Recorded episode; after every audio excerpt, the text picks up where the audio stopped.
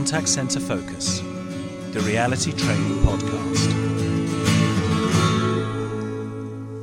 Hello, you're listening to CCF. If you're after the combined cadet force, then please go back into your search bar. It's not us. We are Contact Center Focus. Hi, Bobby. How are we doing today? I'm very well, Jeremy. How are you? Yeah, absolutely good. The sun is shining.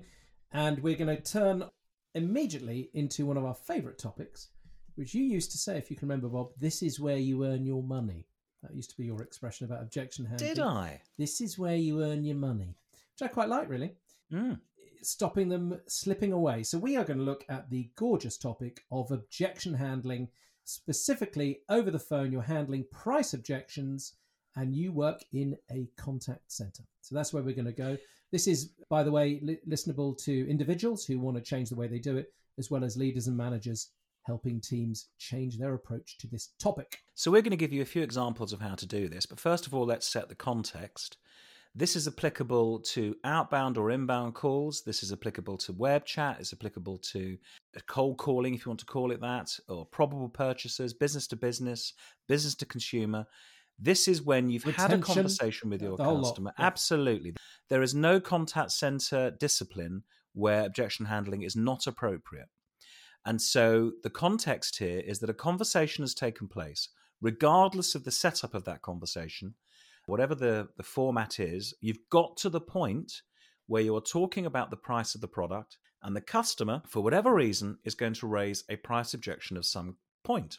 Now, this may be something like, oh, that's a bit expensive. So it could be as straightforward as that.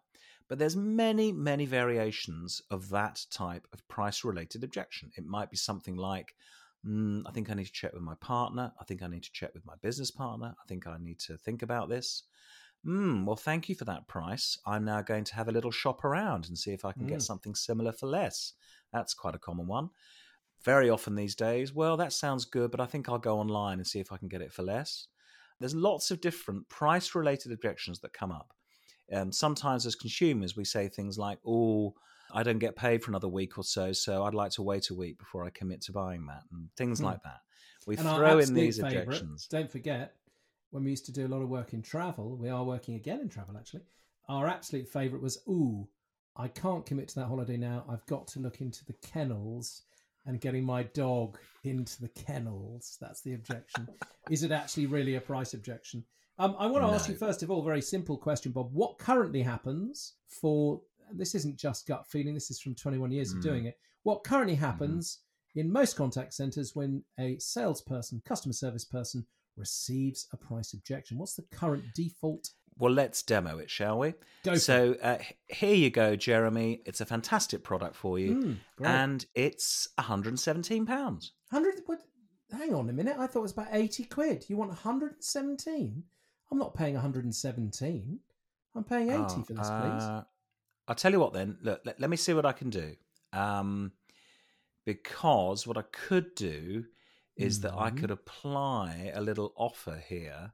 Because if you tell me that you've seen it for less on the web, I can let you have the web rate uh, of 95. uh, bob i have seen this product for less on the internet Ah, there you go. Then that means you can get it get it for 95. Yeah i will go ahead and place that order then thank you Okay, ka-ching. So that is what's known in the trade as discounting, giving people some money off with no real demonstration of value at all. There is no skill in that. Anyone can do that. And we want to help you understand that it is important mm. for the integrity of your business to handle a price objection. Now, I'm not saying that you never have to discount, of course you do, but you need to do something first to make sure the person understands the value at the first point. This is a really important skill to learn. So we're going to demo this now, and Jeremy's going to give me some objections, and I'm going to try a number of ways to handle them. Now, let me also make this point. What we're going to show you here will not work every single time, but it will work quite a few times. Of course, it's not going to work every time because some people just don't want to buy. But let's just use this first technique. For those of you who want to make a note of this, it's known as permission based objection handling. So let's see how we get on with Jeremy here. It's going to be a similar sort of product. And we're coming to the point of sale, and I'm saying, look, Jeremy, this is fantastic, and it's £117. what 117 that's way too expensive Okay, I understand how you feel. So you think that's that's way too expensive. Well, when I say way too expensive, it's certainly a little bit more. I thought they were around eighty pounds. Um, Okay, okay. So you thought they were more about eighty pounds. Okay. mm, mm. So I understand that.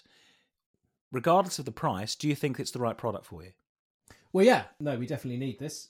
Okay. It's going to enable my cat to go in and out of the cat flap, and only him coming into the house. So yeah, very I important. It's, it's good, a little bit of tech.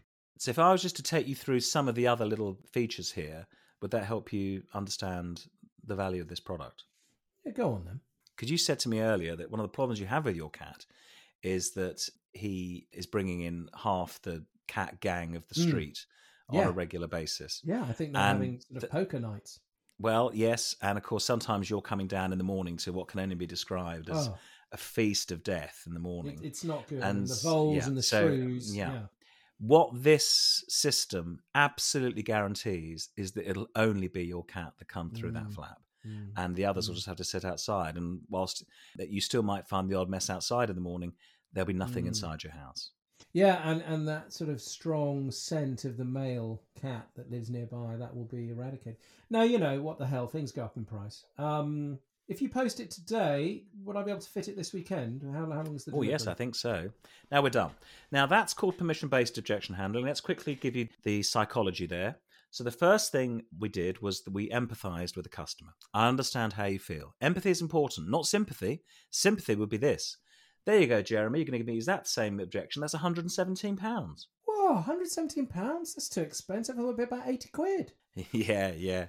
Yeah, that, that is one of our more expensive items, actually. yeah, yeah. Yeah, it is. Yeah, yeah. Yeah, it is Oh, expensive. so you're sympathising with me. You agree with me, yeah? Mm, yeah, I agree. It is expensive. Yeah, it's a lot. But you're not actually going to do anything about that. it? No. Well, I can't. I'm just, I'm just, uh, I'm just sitting here doing it. You know. So we're not paid to sympathise. We're paid to empathise because we don't have a relationship with this person. We don't know anything about them. We're there to sell the value of the product. So I understand how you feel. I don't feel that way. The next thing we do is repeat back the objection. So Jeremy, give me another slightly more outlandish objection. There you go. It's 117 pounds. That, you, you're conning me. You are conning me. Okay, I, I think I understand how you feel. So you think that I'm, I'm conning you at 117 pounds? Well, you're not conning me, but I just think flipping Ada. 117? Hmm. I thought this technology would be about 80 quid. Well, okay. I mean, aside from the price, do you think it's the right product for you? It's impressive cat flap system, yeah, sure. Okay. So if I was just to take you through some of the key points that make it the right thing for you, would that help you see the value? Yeah, go on then. What have I missed? So remember you said to me, and we go back into the value again. Now, what we're doing here is a number of things. First of all, we're repeating back the objection. Each time I've repeated the objection now, Jeremy has modified the objection. So I Mm. can't deal with that's way too expensive, but I can deal with that's a little, little bit more than I thought it was going to be. That's a much easier objection to deal with. Mm. And I think this is the important point about repeating about the objection. Now, you must be careful that you don't sound sarcastic. You're just repeating it as if to say, Have I heard it correctly? And then the person thinks, Do I really mean that? Now, the next thing we do is check they really want it. Aside from price, do you think this is the right thing? Yeah, I do. Okay, then it comes down to the value. I need to reiterate that value. And in order to do that, I need to get permission to do so. If I took you through some of the key points again, will that help you? Go on then, and we go back through the value again. Now, at the end of that, Jeremy may still say, well, it's still too much money for me, and maybe I could have a small discount I can apply, but I don't need to apply a massive swinging discount Mm. because I've just reiterated the value to this person, and that proves that I must believe this product is worth the money that we're asking for it. So that's called permission based objection handling. And in this example, if you hadn't, as Bob so beautifully put, discovered that my cat was bringing other cats in, there was various, you know, massacres taking place of local voles. If you hadn't determined that and you're questioning, then we'd clearly say, well, okay, call center focus listeners, you've got to really train your team on their listening skills and their questioning skills so they can find out the pain points and the desires of their customers and so on. So he beautifully addressed my concerns by going back into the value that the cat flap system offers me. Any listeners interested, apparently there is a new cat flap system on the market where it relates to the chip in the cat bob. I'm going to be looking it up myself. Well, I do hope that you are getting commission for that. Now, the last Mm. example we'll give you is a slightly different version. It's it's what we call a related story. So in this instance, Jeremy's going to hit me uh, with a price related objection again, but I'm going to tell him a related story that proves the value. And in this instance, But you're going to have some fun with this one, aren't you? well, No, in, in, in this instance, subject matter. well, we could do that one again, but I'm also thinking that in this instance, Jeremy, I think you probably think you can probably get it cheaper online or looking elsewhere. That's going to be your objection. Okay, well, look, uh, thank you, Bob. I'm pretty convinced if I sit and tap away as my teens do, I'll be able to get this product online for rather less. Okay, Jeremy. Well, I understand how you feel. And in fact, I get quite a few customers looking for really high end and super safe cat systems for their home. Uh, they felt similar to you that they could try and find it for less elsewhere. But what they found, because our expertise is fitting the right system to the right door for the right family, for the right type of ingress, for the right type of animal, actually it's worth every penny to make sure you get the right thing because the last thing you want to do is get the wrong thing. That's what they found. Well, I mean, the fact you've used the word ingress means that you're a much higher level than, than any salesperson I've spoken to. I only ever knew about water ingress, but you know, this there, is. Uh, you, there you go. Now, let's take you through this. I understand how you feel. Other people have felt that way, but what they have found is. So mm, I understand that Mm. you feel you can get it for less elsewhere. Other people have felt that way. You're not alone. You're not the first person to ever felt oh, that. okay. However, Well. what people have found is that, and that's when you can spell out the value again. Now, this is a Mm, related mm. story.